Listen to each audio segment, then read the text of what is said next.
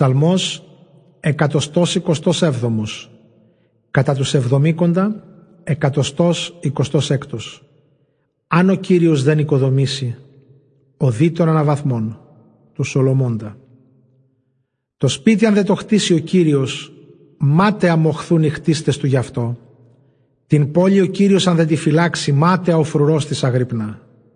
Σε τίποτα δεν ωφελεί να σηκωνόσαστε αυγή να πέφτετε αργά για ύπνο και να τρώτε με μόχθο κερδισμένο το ψωμί.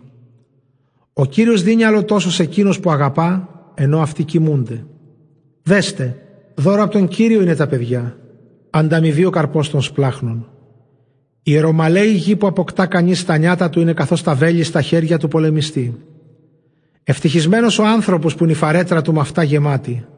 Δεν πρόκειται να ντροπιαστεί όταν με τους εχθρούς του αντιδικείς της πολιτείας στην πύλη.